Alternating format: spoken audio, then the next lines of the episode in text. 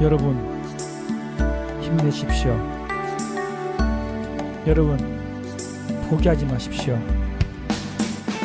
우린 반드시 이겨낼 수 있습니다. 전 국민의 전봉주의 전국구가 있습니다.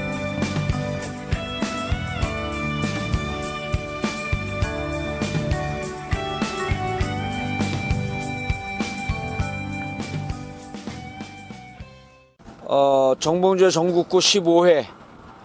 어, 저는 지금 장윤선 기자와 함께 어, 전남 진도 팽목항에 나와 있습니다. 아, 6.25 한국 전쟁 이후 어, 최고의 재난 사태를 사, 사태를 맞이하고 있다는 아, 팽목항 현지입니다. 아, 분위기가 아, 막막함을 넘어서 참담함 그 자체입니다. 아, 실종자 가족들은 2주가 되는 기간 동안에 아, 울다 지쳐 못해서 이제는 완전히 탈진된 상태입니다.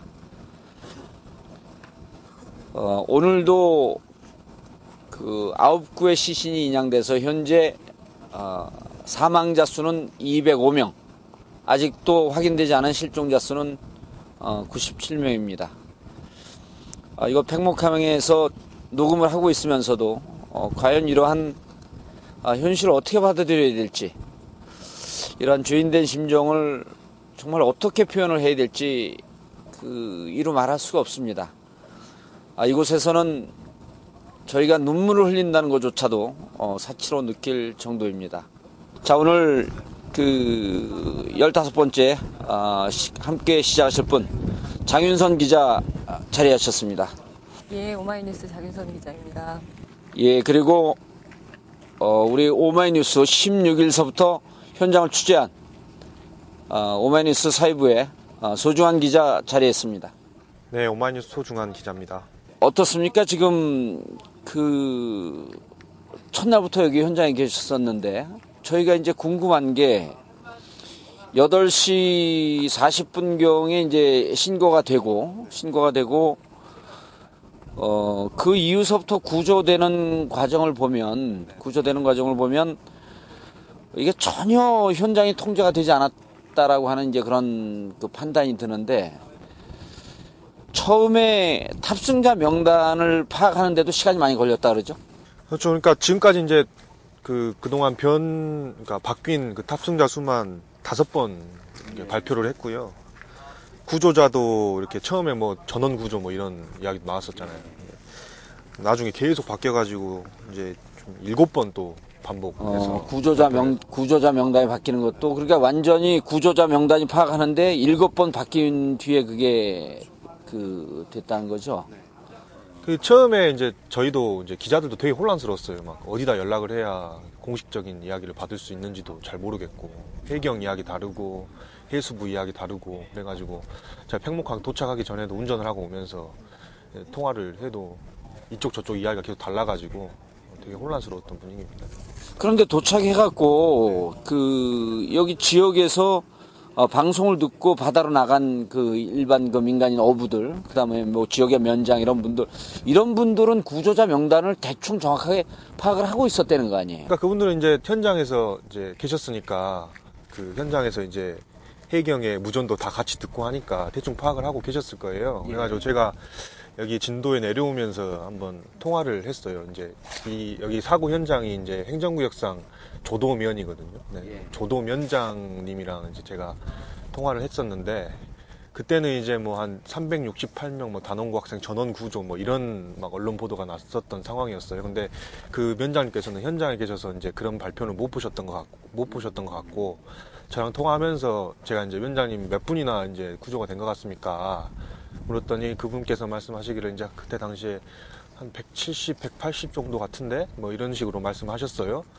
그래가지고 제가 이제 그러면 그러면 지금 총 탑승 인원이 한 뭐 한 400명 남짓이라고 지금 나왔는데 그럼 나머지 분들은 어디 뭐 배 안에 계신단 말씀이십니까? 하니까 그분들도 그분도 이제 약간 좀 조심스럽고 당황하신 것처럼 이제 그럴 수도 있겠죠. 뭐 이런 식으로 말씀하신 거예요. 그러니까 현장에 이제 민, 그러니까 처음에 신고가 되고 나서 해경이 출동하면서 주변에 있던 어선들이 같이 투입됐거든, 예. 됐었는데 거기 어민들 분들도 지금 생각해 보면 170명, 180명이 거의 지금 비슷한 숫자잖아요. 예. 어민들은 다 알고 있었다는 거 아니에요? 근처에 있었던 사람은 어느 정도 이제 파악을 하고 있었던 확인하고 거죠. 이랬던 네. 숫자. 육안으로 확인하고 또 자기들끼리 이렇게 무선통, 네. 무선 교, 교신이 다 된다는 거 아니에요? 그렇죠. 무전도 해경 무전도 이제 다 같이 서로 듣고 있는 상황이었고 그랬으니까 그 지금 와서 생각해 보면은 그분이 했던 말이 이제 맞, 그 지금 구조자 수랑 거의 일치를 하는 그런 상황인 거죠. 그러니까 총 그 탑승 인원이 476명이었고, 어, 현재까지 그 구조된 사람, 은 구조도 아니죠. 사실은 이게 엄밀한 의미로 구조라고 볼 수도 없는 거고, 정확히 따지면 이제 그때 이제 밖에 나와가지고 있던 분들을 이렇게 건져가지고 구조는 맞긴 맞는데 선내 진입 이렇게 좀 적극적인 구조 활동을 해경이 안 한 거는 사실이죠. 그러니까 그분들 174명 빼놓고, 당시 현장에서 이제 그 9시서부터 그 사람들이 탈출하기 시작을 해갖고, 배에서 이제 실어 날르고 그러면서 이게 174명이 됐는데, 어, 문제는 그렇게 내릴 때 어쨌든 선장이 이제 그 선장과 선원들이 지금 그 1등 항해사가 어, 탈출 명령을 내리지 않았단 말입니다. 내리지 않았는데 그 현장에서 170명 정도만 구조된 게 일반 어민들도 확인이 됐는데 그렇다고 한, 한다면 안에 300명 정도의 학생이나 승객이 그 여, 승객에 있었다는 거 아니에요. 그러니까 그 전에 이제 아마 헬기가 맨 처음에 도착했어 해가지고 사태 파악을 어느 정도 했을 거예요.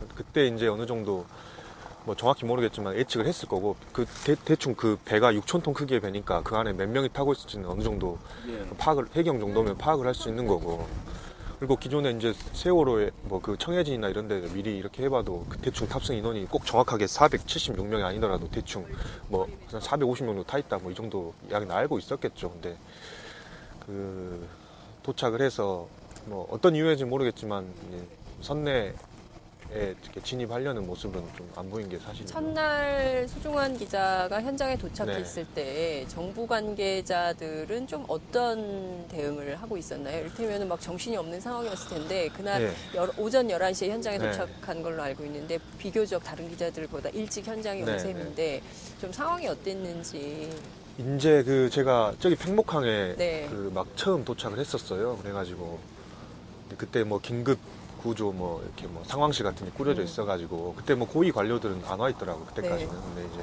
실무자들만 예, 그때 이제 거기에서 1시 반에 배가 들어온다. 구조된 배가. 사람들을 음. 태우고 들어온다. 그래서 거기 몇 명 타 있냐 그러니까 뭐 한 278명이 타 있다. 뭐 이렇게 말을 하더라고요. 그래가지고 기자들도 정부 다그 정부 관계에서 소방 당국이었던 것 소방 같아요. 예, 그래서 아 그래요. 그러면서 이제 저는 기다리고 있었죠. 1시 반 정도에. 네. 근데 이제 한 30분 정도 지연이 돼가지고 2시에 그 농협 배가 들어오더라고요. 농협 배가 들어와가지고 이제 구조자들이 내리는데 90명이 타 있었던 거예요.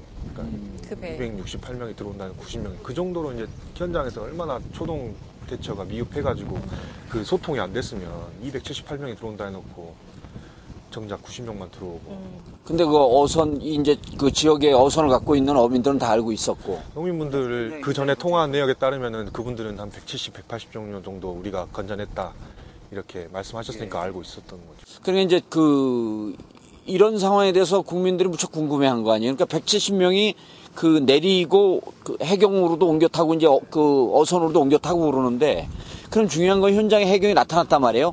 그 나타난 게 그 뭡니까 1, 2, 3 네, 그 해- 목포 해경 소속 경비정 1, 2, 3정 1, 2, 3정이 와갖고 학생들을 실어 나르고 그러면서 그러면 그 가장 기본적인 게 이 안에 몇 명, 자기들이 예를 들어갖고 정보가 없었으면 이 안에 몇 명 정도 있냐?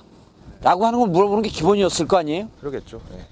그리고 이 사고 접수를 받았기 때문에 그 세월호라고 하는 것, 그 다음에 그 학생이 신고도 들어오고 그랬으니까 단원고에다가 연락을 해보면 몇 명이 수학여행 갔, 갔, 갔을 것이다라고 하는 것은 기본적인 건데 그리고 또 내, 내린 아이들이 저 안에 막 울부짖었단 말이에요. 저 안에 애들이 있다고.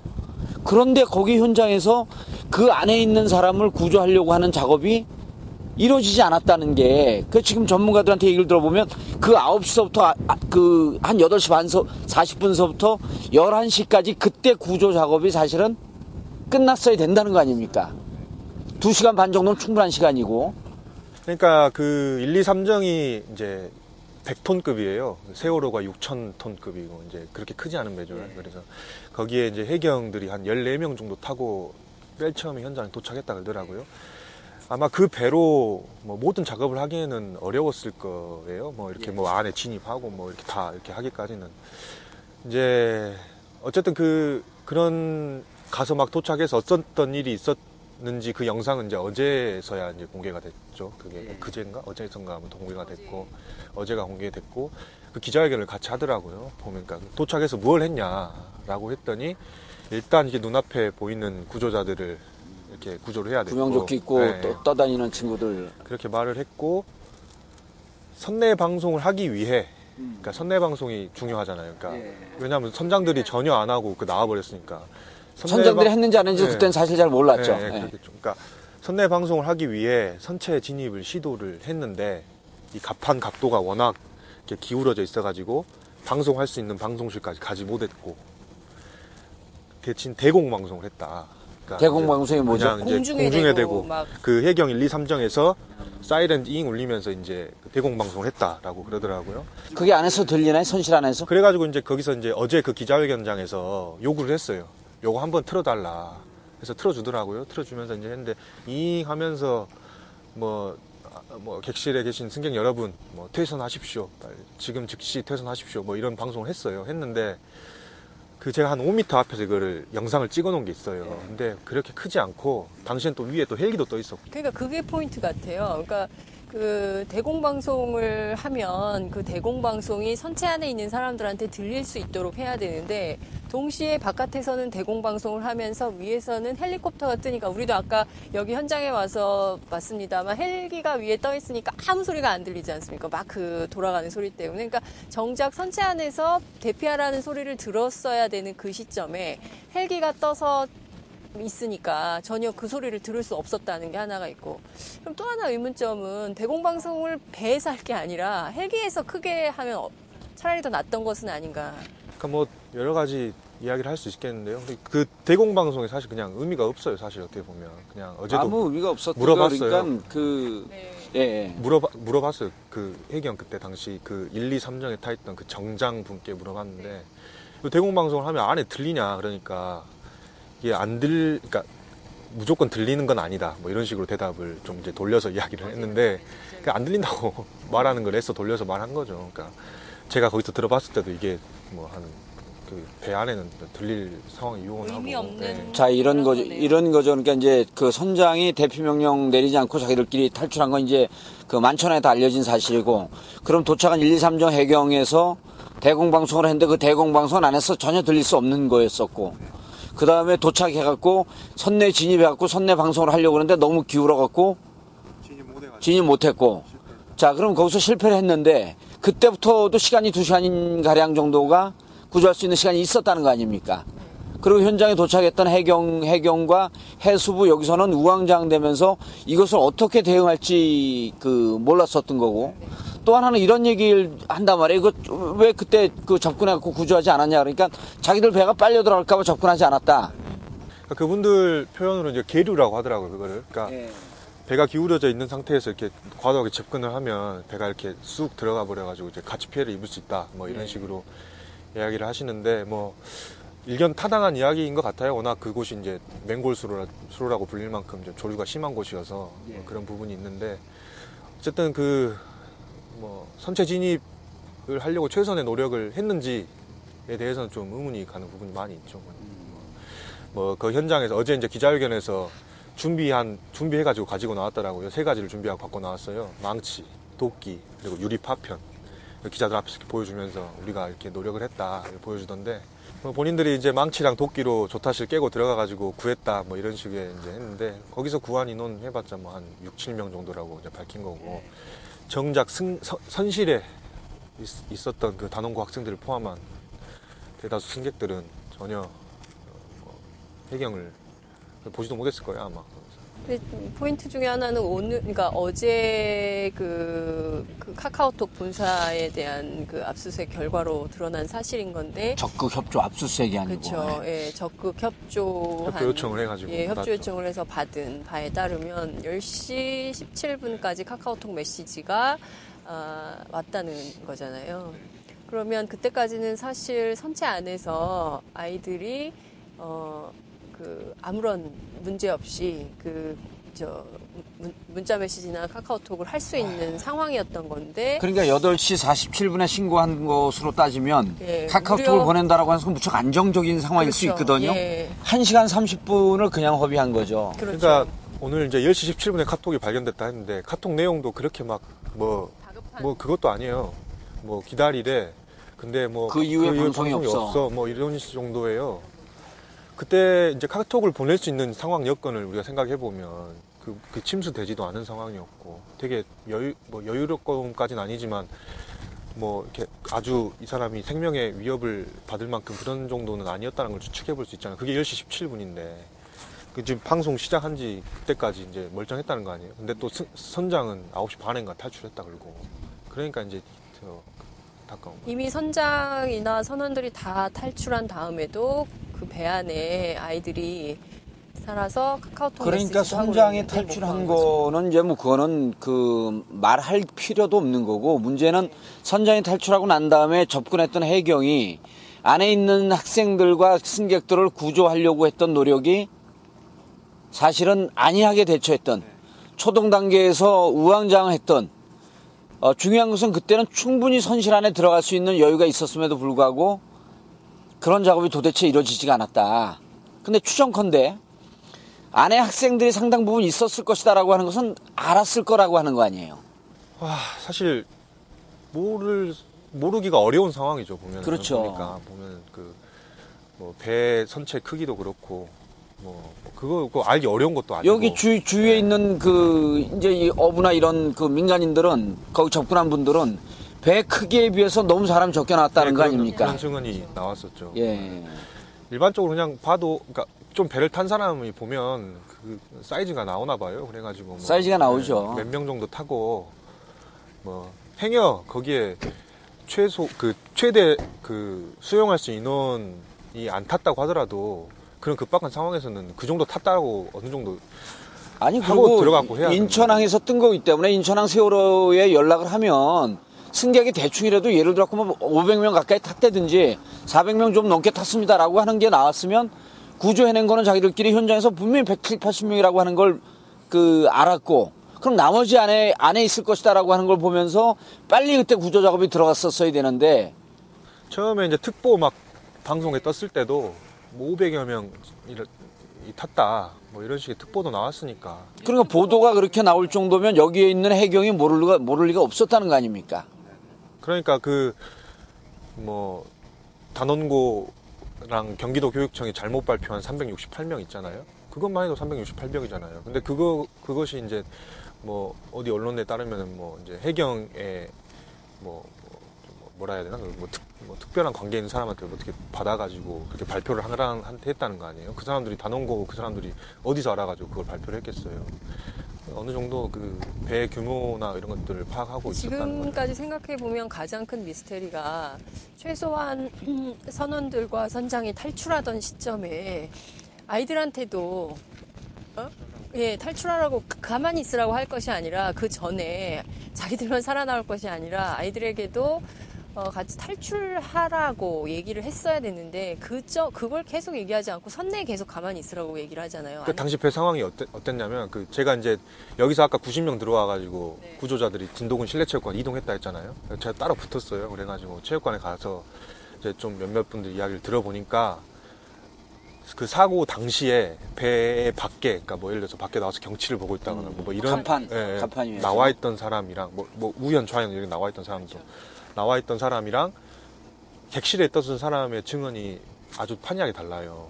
그러니까 밖에 나와 있다 구조된 어느 한 학생 예. 학생의 인터뷰를 해보니까 이 친구가 밖에 나와가지고 이제 경치를 구경하고 있는데 막 자판기가 막 넘어지고 그 자판기 학생이 맞아가지고 막 되고 되게 급박했다는 거예요. 그래가지고 자기는 그 난간 붙잡고 뭐 배에 몇 번 침수돼가지고 뭐 목까지 차 차가지고 그 위급한 상황 했다가 구조돼갖고 나왔다라고 했고 근데 배 객실 안에 있었던 친구 같은 경우에는 방송에서 폐기하라 뭐 이런 방송 나오고 안에서 그냥 편안하게 있다가 갑자기 물이 차가지고 이거 안 되겠다 싶어가지고 나왔다는 거죠. 이, 이 사- 이 친구들은 이제 말을 안 들은 친구들이죠. 객실 안에 있다가 물이 차는 걸 알고 놀랐고 나와서 이제 구조된 학생인데 그 객실 안에서는 의외로 분위기나 이런 게 차분하고 별로 위급한 상황인 줄 몰랐다. 그리고 방송에서는 계속 대기하라고 하고 있었고.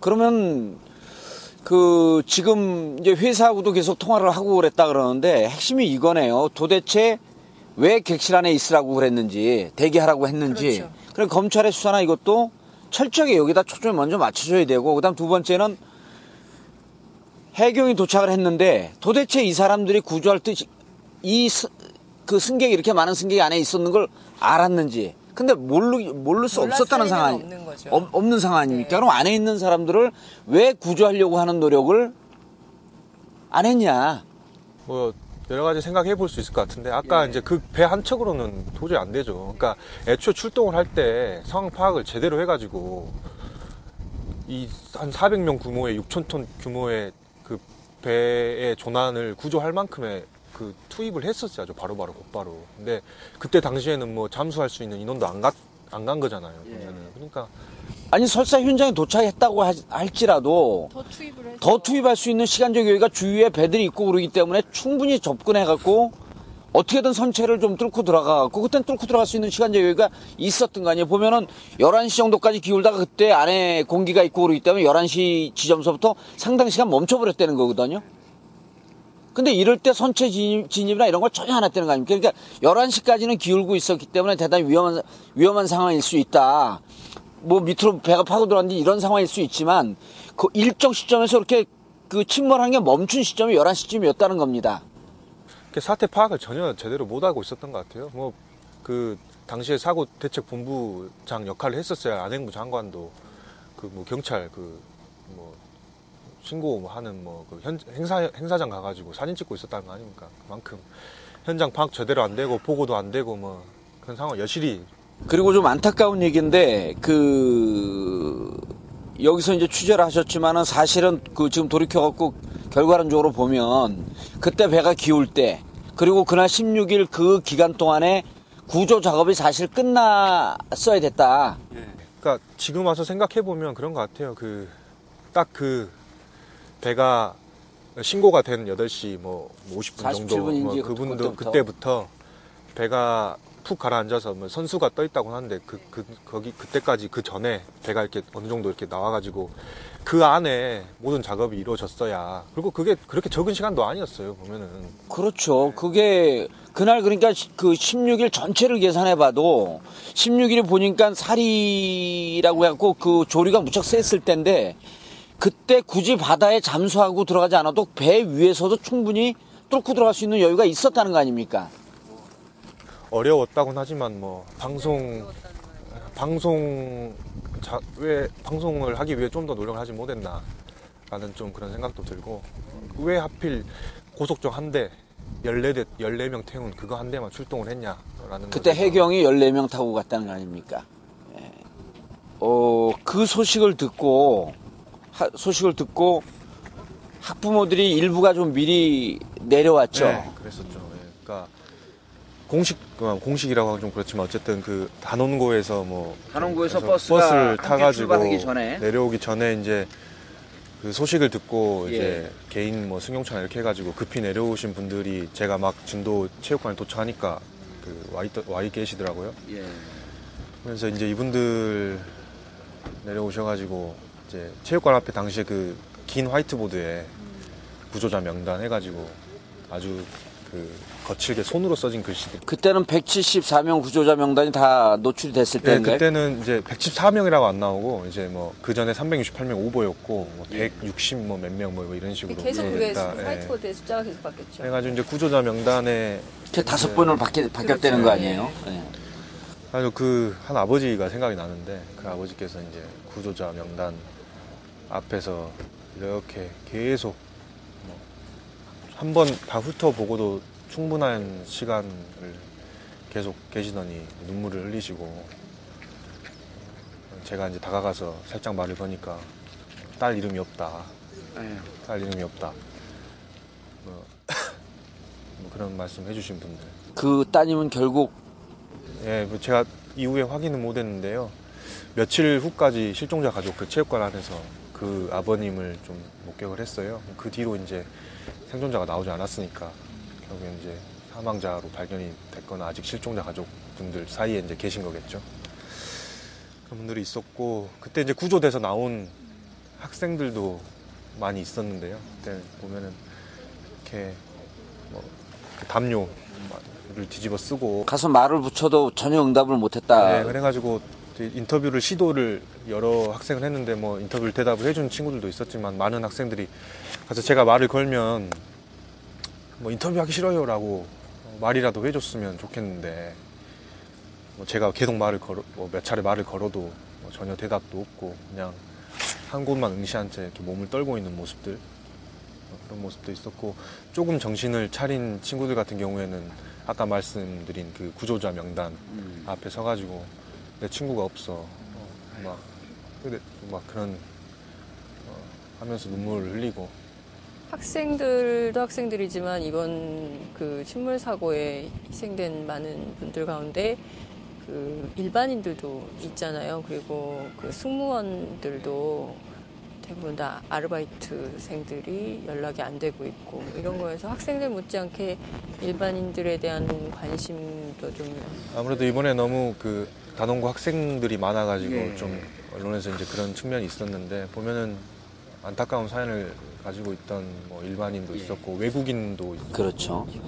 오후 4시쯤에 그 단원고 학부모님들이 현장에 도착을 했고요. 네, 한 4시에 5시 사이였던 것 같아요. 그다음 정부 당국의 예를 들었고 그 해수부 장관이나 이런 분들은 몇 그 그 안행부 장관을 제가 그 여기서 배가 들어온 이후에 만났 막 그때 도착을 했더라고요. 그때 예. 시간으로 따지면 한 뭐한 3시 정도 됐겠죠. 안행부 예. 장관이 내려와서 뭐 최선을 다했다고 뭐 이런 식으로 이제 발표를 한 부분이 있었고 그, 그 시점에 이제 진도군 체육관에는 뭐, 뭐 관계부처 장관들 많이 와 있었고 뭐 그랬었어요. 근데 일단 그 사고가 발생하면 사고 발생을 수습하기 위한 일종의 이제 상황실 같은 게 차려지고 그 사고 대책본부 같은 거죠. 그 사고 대책본부에서는 이제 국민들이 매우 이 사건에 대해서 궁금해하니까 사고에 대한 그 상황을 브리핑해주는 시스템이 갖춰지잖아요. 이번 사고는 어땠나요?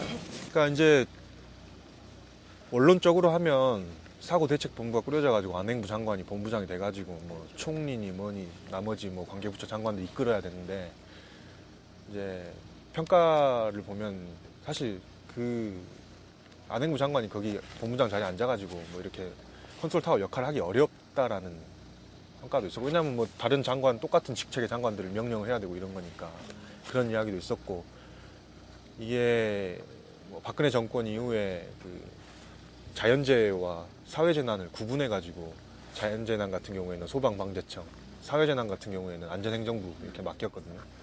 근데 안전행정부가 이런 재난을 많이 경험해 보지 못했어요. 소방방재청에 비해서 이 이원하면서 이제 실제로 안행부 장관을 포함한 안행부 직원들이 사고 대책본부에 들어가 가지고 뭐 전혀 뭐 역할도 제대로 못 해버리고 사고 대책본부가 꾸려져 가지고 처음에 막 뭔 발표를 한 뒤도 다 틀리고 그리고 각 부처에 꾸려진 대책본부가 10개가 됐다고 그러더라고요 초, 초반에 초반에. 네, 그래가지고 거기서 막 뭐 중구난방 이야기가 나오고 그러니까 부처별로는 열심히 무언가 만들었는데 전체를 통제하거나 전체를 관리할 수 있는 컨트롤 타워가 컨트롤 타워가 전혀 없었던 거죠. 그러니까 그 이후에 사고를 그 이 참사로 끌고 가는 그 갈 수밖에 없었던 그런 이제 구조적인 문제가 있었는데 이제 그 다시 이제 학부모님들이 4시에 도착을 했는데 그 이후의 사정이 좀 어땠습니까? 그러니까 바- 이 구조 작업은 뭐 전혀 이루어진 이루어진 것이 없고 학부모들이 내려오면서부터 더 이 대응이나 이런 게 그 우왕좌왕하지 않았나요? 그 이제 막 학부모들이 도착해가지고 그 진도군 체육관은 거의 이렇게 뭐 아수라장이 네, 됐겠네. 그런, 그런 상황이죠. 뭐 이렇게 한꺼번에 막 몇백 몇백 명의 그 분들이 네. 와가지고 체육관에서 그 자기 자식 이름 부르거나 뭐 그런 상황이 벌어졌으니까 예. 버스가 안산에서 다섯 대, 여섯 대가 와가지고 예. 저도 되게 혼란스러웠어요 그때 막 눈물이 날 정도로. 그래가지고. 그래서 그 앞에 나와 있던 뭐 해경 관계자들 뭐 물어봐도 모르죠 그 사람들이. 좀 대책 본부장도 참 그러니까 해경은 해수부한테 넘기고 해수부는 해경한테 넘기고 해수부는 행안부한테 넘 안행부한테 넘기고 넘기고 이렇게 계속 이제 돌아가면서 서로 책임을 떠넘기고 우리 책임 아니다. 면피하려고만 하고 있고 그렇게 했던 거죠. 그러니까 사고 대책 본부는 처음에 계속 자꾸 이런 오보가 뜨니까 그날 16일 오후 6시까지 브리핑을 안 하겠다 뭐 이런 식의 발표도 했다는 거 아니에요 아 사고 대책 본부는 6시까지 브리핑을 하지 않겠다. 뭐 그런 식으로도 이야기를 했다는 거그 공식 입장 발표가 브리핑을 안 하겠다.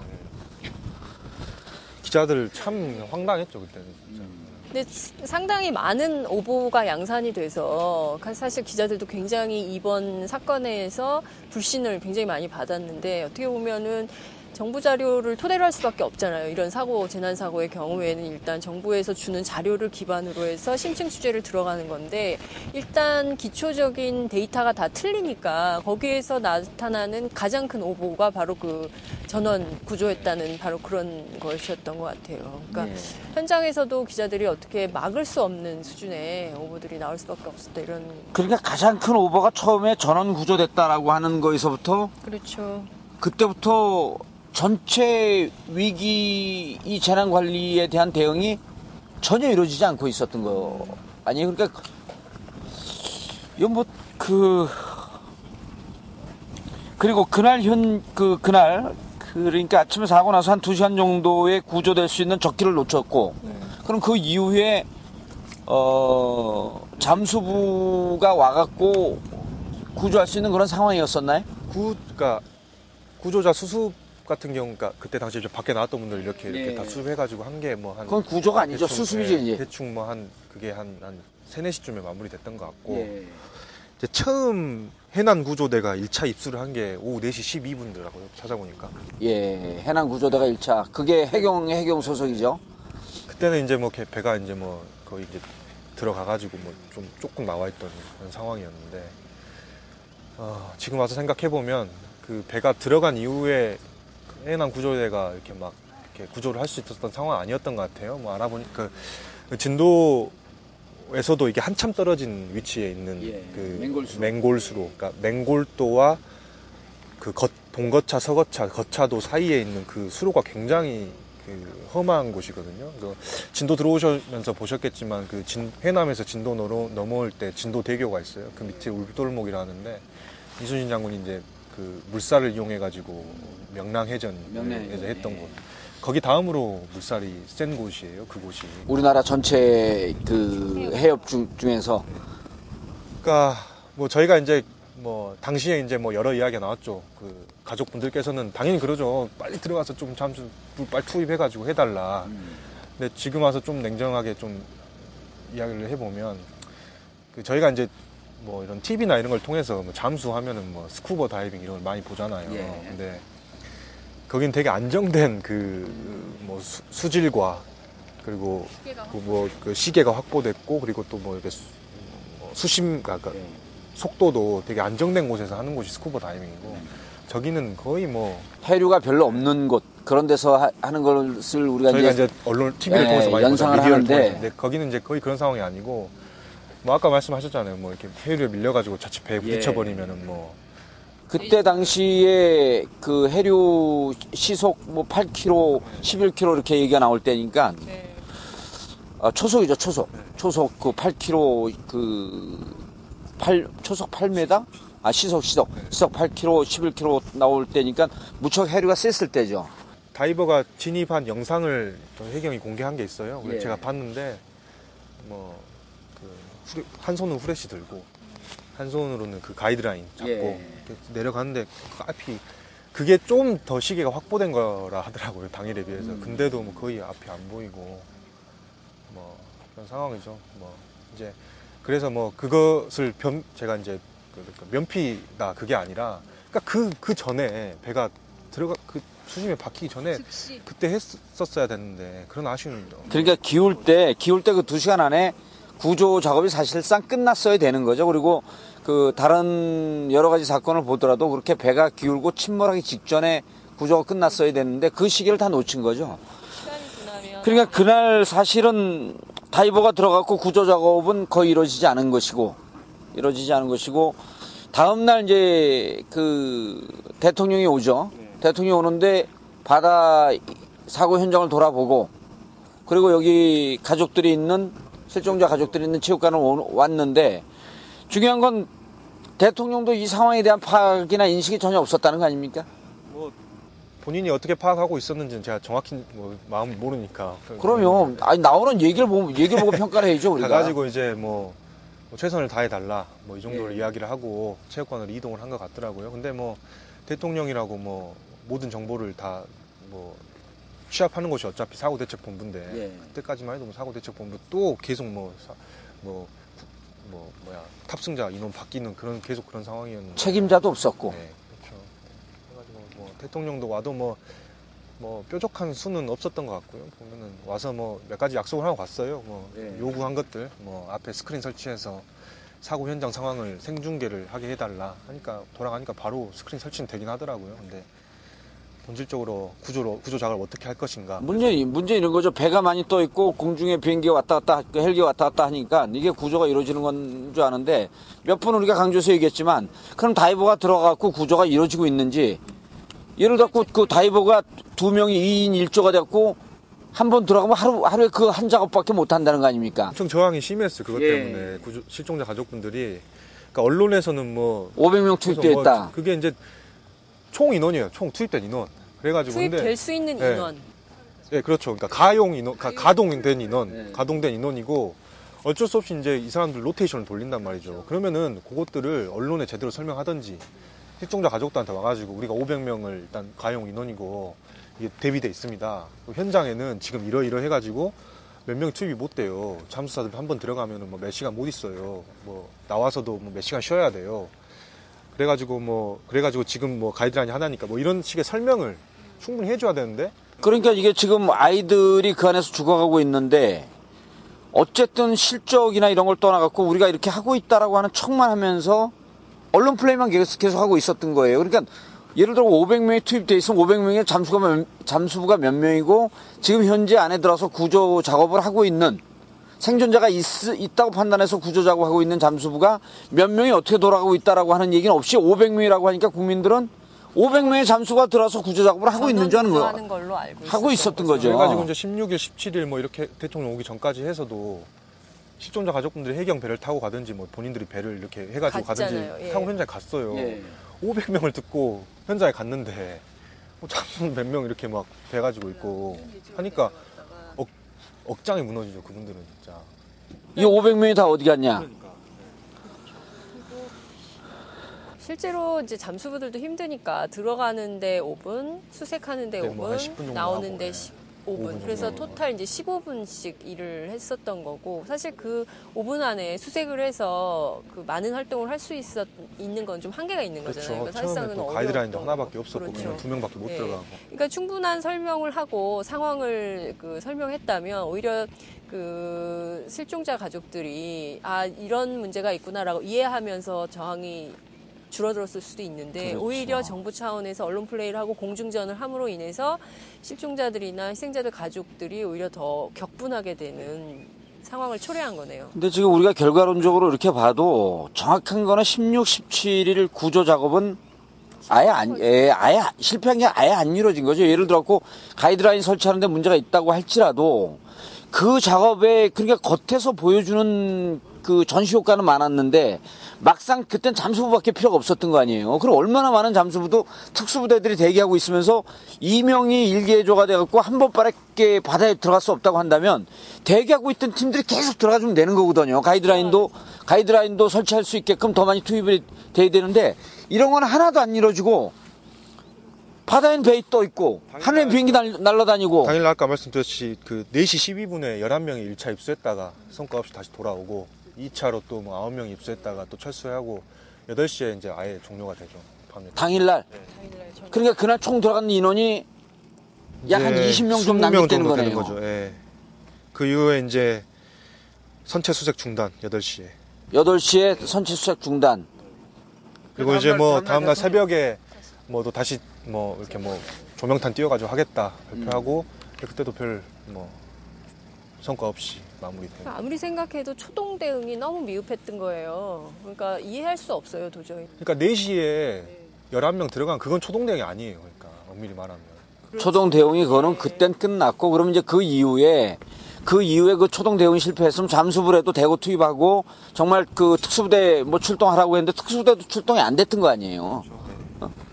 특수부대 출동하고 요 전문 그, 미- 그 민, 민간 잠, 잠수사들 동원하고 아 정 안 되면 해난 구조에 대한 경, 경험이나 노하우가 없으면 좀 창피하고 쪽팔리긴 하지만 일본에 120명의 그 전문 구조원들이 있다는 거 아닙니까? 그거 날라오는데 몇 시간이나 걸려요. 일본은 워낙 그 해상 재난이 많은 국가여가지고 뭐 매뉴얼이 엄청 철저하고 뭐 거의 97%라 그러더라고요. 해- 해상 재난 구조율. 과연 이 정부에서 아이들을 구해내야 되겠다라는 철저한 의지를 가지고 초반에 붙어서 일을 처리했던 것인가 의문을 갖지 않을 수가 없네요. 아이들 그러니까 이런 거 아니에요. 그 배가 해경이 해경 1, 2, 3정이 왔었어도 근접 근접하게 되면 배가 빨려 들어간다. 물론 이후에 사고를 방지하기 위해서 자기들이 그, 그 아주 신중하게 대처한 건 이해가 이해할 수밖에 없지만 그러나 그런 정도의 위험을 무릅쓰지 않고 그 기울어가고 있는 배, 배 안에 있는 애들 어떻게 구하겠어요. 예를 들어갖고 그, 아니, 그런 것 때문에 국가, 국민들이 세금 내갖고 이 위기 상황에서 그런 거 대응하라고 그 해경 만들고 특수부대 만들고 그랬던 거 아닙니까? 근데 우리가 다칠까봐 안에서 죽어가고 있는 애들 그냥 방치하겠다? 아, 이게 무슨 국가고 이게 무슨 나라고 이게 무슨 경찰이야. 그 아까 1, 2, 3정 투입됐다고 제가 말씀드렸잖아요. 예. 처음 최초에. 모르겠어요. 제가 그 해경 그 거기에 선원 14 아까 해경 14명이 타 가지고 이제 투입이 된 건데 그들이 이제 어떤 매뉴얼을 갖고 투입이 돼서 어떻게 활동하는지 모르겠지만 그때 이제 배 안으로 뛰어들어 가지고 한 그 활동을 펼친 사람은 그 이경래 경사 한 명이에요. 이경래 경사 한 명. 14명이 갖고 14명 나머지 13명 밖에 있었고 한 명만 들어가서 했고 나머지는 그냥 수- 뭐 죄송합니다. 합니다만 수수방관 하진 않았겠지만 어쨌든 내 목숨을 걸고 들어갖고 아이들을 구하려고 했, 던 노력이 전혀 없었고 그럼 윗선은 윗선대로 자 여기 상황이 무척 심각하니까 빨리 이 구, 해난 구조할 수 있는 팀들을 보내줘라. 라고 하는 게 전혀 안 이루어진 거예요. 탑승자 명단도 제대로 파악 못 하고 있었으니까요. 그러니까 이제 박정희, 바- 박정희가 아니라 박근혜 대통령이 왔을 때 유가족들이 폭발을 해버린 거죠. 저희는 이제 그게 이제 청와대 그 저희 이제 풀기자단에 들어갔기 때문에 엠바고 걸린 내용을 미리 들어서 알고 있었어요. 박근혜 대통령이 온다는 거를. 그래가지고 몇 시에 도착 예정 뭐 이걸 알고 있었는데 그 오기 전까지 계속 뭐 오네 만에 뭐 그런 이야기가 계속 바뀌었었고 워낙 그 여기가 좀 급박하고 뭐 좀 그래가지고 보안 문제도 있고 그리고 새벽에 또 총리가 그날 새벽 그러니까 16일에서 17일 넘어가는 그 새벽에 총리가 물병도 한번 마시잖아요. 그래가지고 그런 걱정도 좀 있었는지 그래가지고 이제 뭐 오기 한 1시간 전쯤에 이제 경호원들이 이제 나름 그 나름의 위장을 하고 그 로터리 클럽 조끼를 입고 왔더라고요. 나름 위장을 하고 배치가 되고 뭐 주변에 이제 쓰레기 봉투를 들고 다니면서 물병이랑 그 종이컵 이런 것들을 이제 수거를 하더라고요. 뭐 겉보기에는 청소하는 모습처럼 보였는데 그 나중에 이제 경호원 가 알고 보니까 그분들이 이제 뭐 혹시 미연에 어, 어떤 생길 수 있는 그런 그뭐 집어 던지고 그럴까봐. 네, 네. 그냥 민심은 파악을 하고는 있었던 거네. 이 가족들이 분노하고 있었다라고 하는 현장은 정확하게 알고 있었던 거네. 해가지고 이제 대통령 어쨌든 들어왔는데 굉장히 그때 이제 제일 많았을 거 아니에요. 진동 실내체육관에 이제 뭐 사망자도 얼마 안 나왔었고 그 대부분 실종자 가족들도 있었고 초반이었고 해가지고 그 경호원들 주변으로 이제 많은 분들이 몰려가지고 뭐 대통령 이거 어떻게 할 거냐 뭐 항의하고 여기서 좀 말씀드리기 그렇지만 뭐 욕설도 엄청나게 나오고 근데 현장에서 그 대통령이 다, 그 답변한 것도 보면 추상적이고 별로 상황 파악이 제대로 안 됐던 답변들만 했던 거 아니에요? 뭐 스크린 설치하라는 게 아이들 구조하는 거하고 무슨 상관이 있어요? 이제 보기라도 하게 해달라는 거였는데 그런 건 정말 그 대통령이 대통령이 네. 가서 해 말해갖고 별 일이 아니라 그렇죠. 됐었어요. 그건 그냥 이미 됐었어야 됐고 안행부 혹은 그 야, 하부 토대 하부 그건- 단위에서 됐었어야 아니 그거는요 됐죠.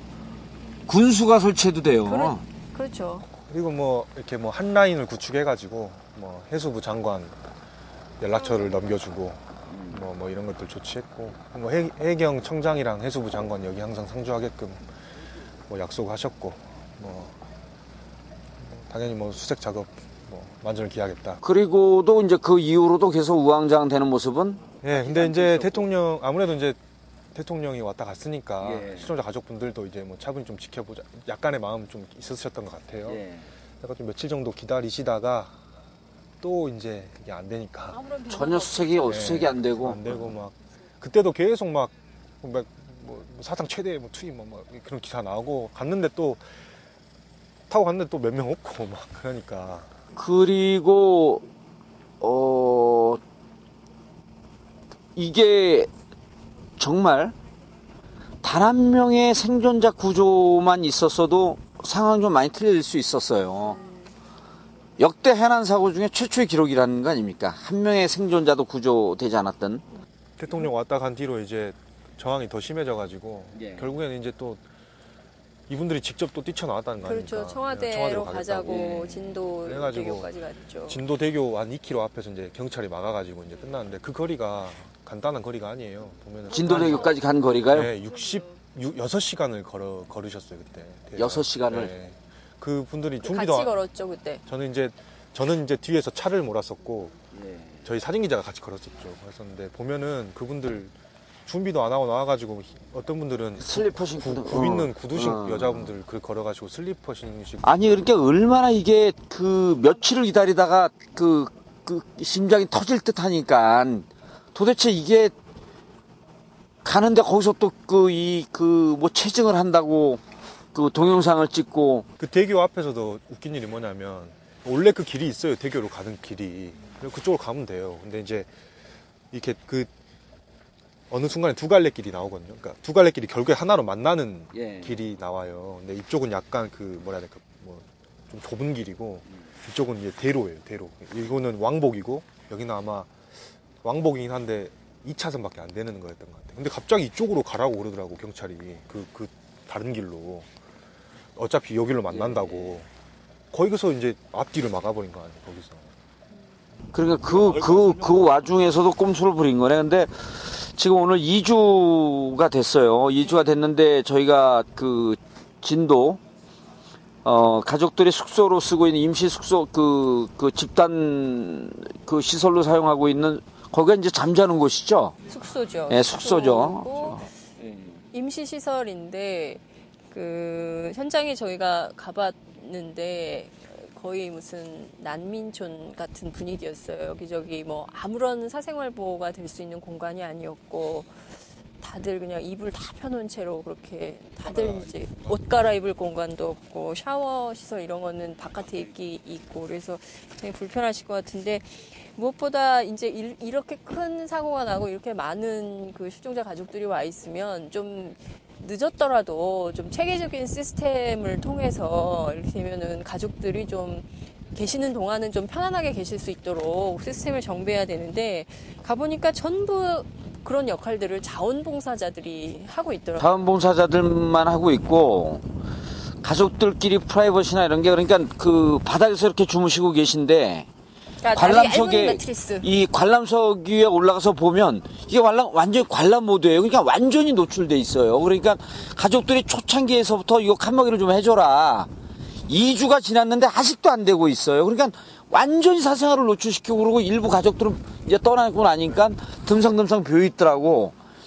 그런데 여기서 이 사람들이 잘하는 게 여전히 잘하는 게 있더라고. 이 가족들이 있는데 뭐 그렇게 무슨 정보를 캐낸다고 여기 지금 그, 그 시신 들어오고 있는 애 항구도 그렇고 현장도 그렇고 사법경찰들이 온 도처에 널려 있어요. 보통 이제 외국의 재난 이런 상황이 오게 되면 가족들 한 명 한 명에다가 경찰이나 공무원이 붙어갖고 도대체 뭐가 필요합니까? 뭘. 도와드릴까요? 하면서 경찰이 역할이 대민 서비스를 해주는 거거든요. 여기는 그게 아니라 이 사람들이 어떻게 무슨 저항을 하고 있는지 그것만 관찰하는데 사법경찰들이 수십 명, 수백 명 깔려 있는 거야. 그렇죠. 근데 지금 어찌됐든 그 진도 실내 종합 체육관인가요? 거기 저희가 가보니까 상황실이 이렇게 있던데 이 상황실에 소위 얘기해서 어, 해양수산부, 안전행정부, 해경 등등 이제 관련 업무를 담당하는 공무원들이 쭉 나와 있는데 이 관련 공무원들의 연락처도 열흘 만에 어제 처음 만들어졌다면서요. 그래서 이제 이게 이제서야 됐다는 건데 도대체 이런 상황이라면 정부가 어느 선까지 책임지고 아니 그리고 관리하는 건지 확인할 수가 없어요. 예 아까 가보셔서 확인하셨지만 안행부, 해수부, 해경 상황실이 다 있어요 따로따로. 자기들끼리 연결이 돼 갖고 무엇을 어떻게 해야 될지 아무런 시스템이 없는 거예요. 처음 그 사고가 발생한 이후부터 계속 그렇게 앉아 있긴 하는데요. 그러니까 아까 텐트마다 텐트마다 다 앉아 계시더라고요. 두 줄로 이렇게 서서 각 부처 예, 각 관계자들이. 부처, 예, 뭐 교육 그 경기도 교육청 뭐 다 안산시 등등 이렇게 해서 부처별로 이렇게 있는데 그러니까 자기들이 서로 뭘 하는지 몰라요. 그리고 이게 사건이 터지게 되면 서로 떠넘기 급급하고 그리고 자기들끼리도 이제 이제 뭐 예를 들어서 어디가 나와 있으면 인수인계를 할 거 아니에요. 왜냐면 24시간 여기 있을 수 없으니까. 그 인수인계도 잘 안 되는 것 같아요. 뭐 보니까 뭐 그 전에 말했던 사람한테 들은 이야기를 가갖고 요거 어떻게 됐으니까 물어봐도 잘 모르고. 근데 사실 지금 현재 뭐 오늘 저희도 벌써 오늘 저희가 이제 시신이 인양되는 배에서 들어오는 장면을 저희가 김봉주 의원하고 같이 이제 목격을 했는데요. 이렇게 수색을 통해서 이제 그 신이 들어오게 되면 뭐 또 장례 절차를 밟아야 되고 뭐 이런 등등의 그렇죠. 문제들에 대해서 사실은 정부가 정말 팔 발벗, 발벗고 나서 가지고 어떻게 도와드려야 되는지 그러니까 대민 대민 봉사 역할을 해야 되는 거잖아요. 이 근데 사람들이 막막하잖아요. 그렇죠. 뭘 해야 될지. 어떻게 해야 될지 전혀 뭐 이렇게 정말 사실 정신적 공황 상태일 것 같아요. 아니 저도. 어제서야 비로소 그러니까 13일이 지난 어제서야 비로소 장례 절차나 이런 걸 좀 도움을 드리겠습니다. 그러니까요. 라는 지침이 어제 내려왔다는 거 아니에요. 그러니까 그전엔 다 일일이 가족들이 알아서 다 하셨다는 건데 도대체 어떤 부분에서 책임을 지고 있는 건지 알 수가 없어요. 그러니까 이게 이제 원래 재난이 발생하면 실종자 아까 막 우리가 이야기한 그 실종자 구조나 뭐 이런 것들도 중요하지만 그 가족 대응이 굉장히 중요하거든요. 이 선진국 같은 경우에 뭐 예전에 뭐 뭐, 뭐 총기 뭐 난사 사건 미국에 학내에서 뭐 네네. 그랬던, 있었던 그 사건이 발생했을 때도 그때 뭐 바로 뭐 한 200명이 투입이 됐다는 거 아니에요. 그때는 뭐 사상자가 지금처럼 많았던 것도 아니었음에도 불구하고 근데 그렇죠. 공무원이나 네. 경찰들이 투입돼서 해가지고 일대일 마크를 한다는 거예요. 가족들을. 네, 예. 가족들. 근데 우리는 뭐 얼마 전에 보니까 뭐 가족 돌봄이 뭐 해가지고 일대일 그것도 이제 대통령이 뭐 아, 대통령 총 그 진도 대교 그 앞에서 그 사단이 난 이후에 총리가 면담을 해요. 그때 약속을 한 거예요. 그제서야 일대일 면담을 붙여주겠다. 근데 이제 또 중요한 게 뭐냐면은 아까 말씀해 주셨던 분뭐 장례 절차나 이런 것들도 중요한데 그 이후 뭐 그 이후 또그이 사건이 어느 정도 수습이 된 이후에 그 이후 대처도 해줘야 되거든요. 이분들이 굉장히 그 트라우마가 있을 거란 말이죠. 저는 여기 와서 제일 좀 이해가 안 되는 장면이 지금 보면은 텐트가 쭉 있지 않습니까? 그 뭐 무슨 그 여성가족부, 안전행정부, 또 안산시, 또 뭐 경기도교육청 등등의 텐트가 있는데 그 안에 많은 공무원들이 앉아 계세요. 그리고 또 그 실종자 가족들은 또 가족들대로 앉아 있고 이렇게 그 뭔가 이렇게 분리돼 있는 듯한 느낌을 받았어요. 그러니까 뭐냐면 어쨌든 사고 발생했고 현재 수습이 잘 안 되고 있고 그렇다면 이 상황에서 조금 그 밀착 해서 뭘 좀 도와드릴까요? 찾아가는 서비스 개념으로 이렇게 해야 되는데 전부 각자 자기 위치를 지키고 앉아서 기다리고 있는 거잖아요. 찾아오기를. 근데 사실 지금 심리적으로 굉장히 많이 무너져 있는 분들이 거의 찾아가서 또뭐 하소연하고 이런 것도 또 쉽지도 않고 그래서 일종의 상황실 개념으로 민원을 담당하는 것부터 우선 해줘야 되는 거 아니에요. 이분들의 고민이 뭔지 걱정이 뭔지 들어주는 것도 해야 되는데 그냥 찾아오기만을 기다리고 앉아서 무슨 동사무소에서 네, 서류 받듯이 그렇게 하는 게 과연 옳은 태도인가. 그러니까 지금 일대일 전담 뭐 공무원들이 붙어가지고 한다고 하는데 그좀 약간 좀 파악을 해보니까 이런 거예요. 그러니까 뭐 이 사람들 장례 절차 뭐 그 소개해주고 소개해주고 이 정도예요 그냥. 그러니까 딱그그 차원까지만 하고 이 사람들이 마음에 달래주려고 그러니까 정말 뭐가 원- 그 아쉽고 뭐가 필요로 하고 있는지 그런 거에 대한 진실된 이런 노력과 접근이 전혀 없고 이런 거예요. 가족들이 실종자에서 이제 시신이 인양이 되면서 확인이 되면서 어, 장례 절차 발, 발부해야 되기 위해서 이제 가족들이 다 떠났잖아요. 그러니까 체육관에서 듬성듬성 비어 있으니까 남아 있는 사람들은 점점 더 쓸쓸해지는 거예요.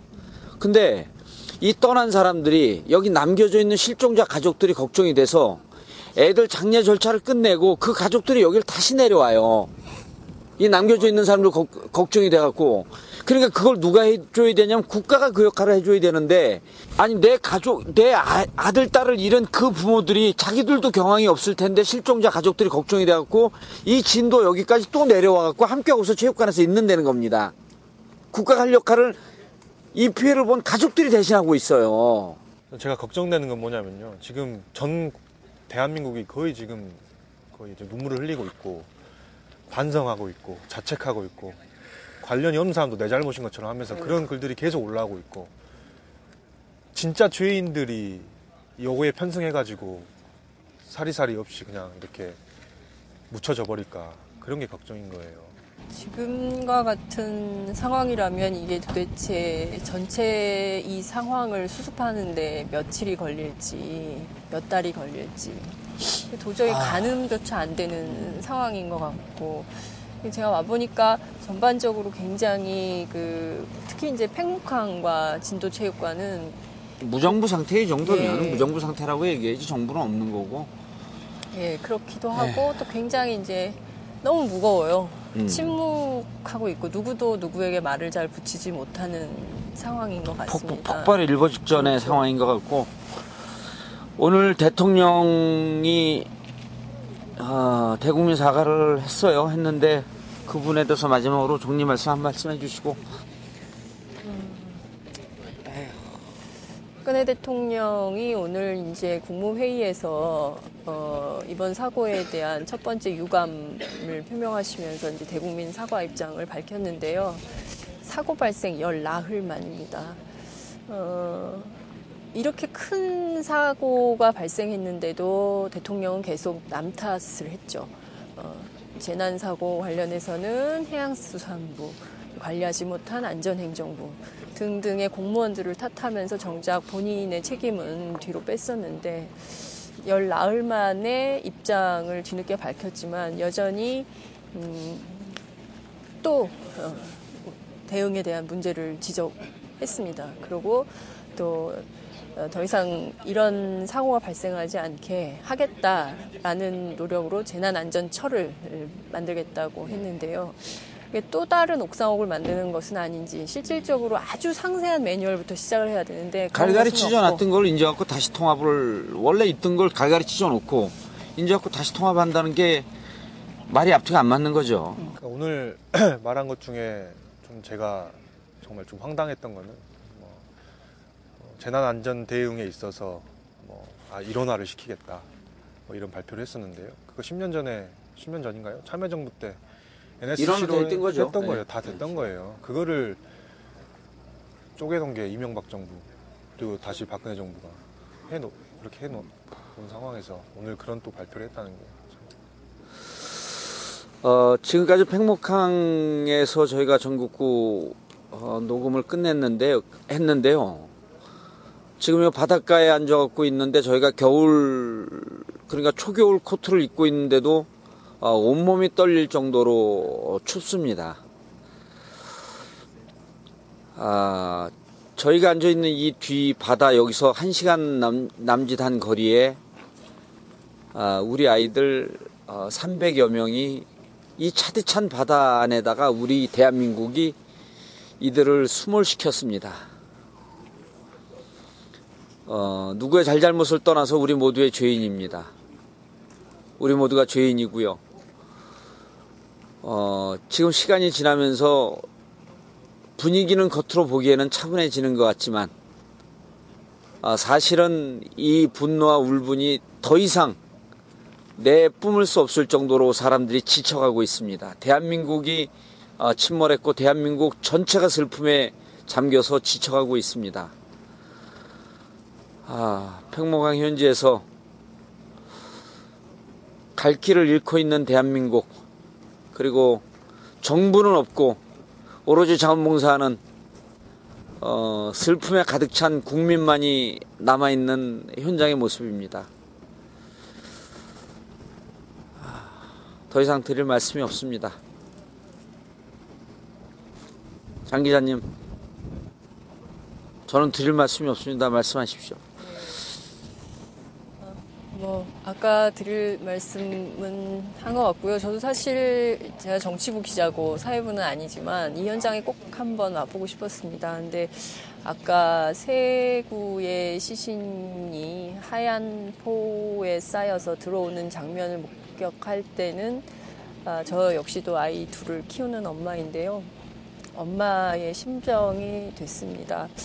어, 차마 그 장면을 못 보겠더라고요. 어, 아마도 대한민국에 있는 모든 엄마들이 저와 같은 심정일 거라고 생각합니다. 어, 여기서 정부가 어, 정말 끝까지 아무것도 보여주지 못한다면 아마도 이 정부는 국민들로부터 끝내 외면받게 될 거라고 저는 생각을 합니다. 국민 여러분 기억하셔야 됩니다. 정말 기억하셔야 됩니다. 만약 우리가 오늘 이 역사의 현장을 잊는다면 대한민국의 재난은 이제 끝이 아니라 이제 본격적으로 시작되고 있다라고 하는 경고의 말씀 드리면서 전국구 15회 백모강 현지에서의 녹음 마치겠습니다.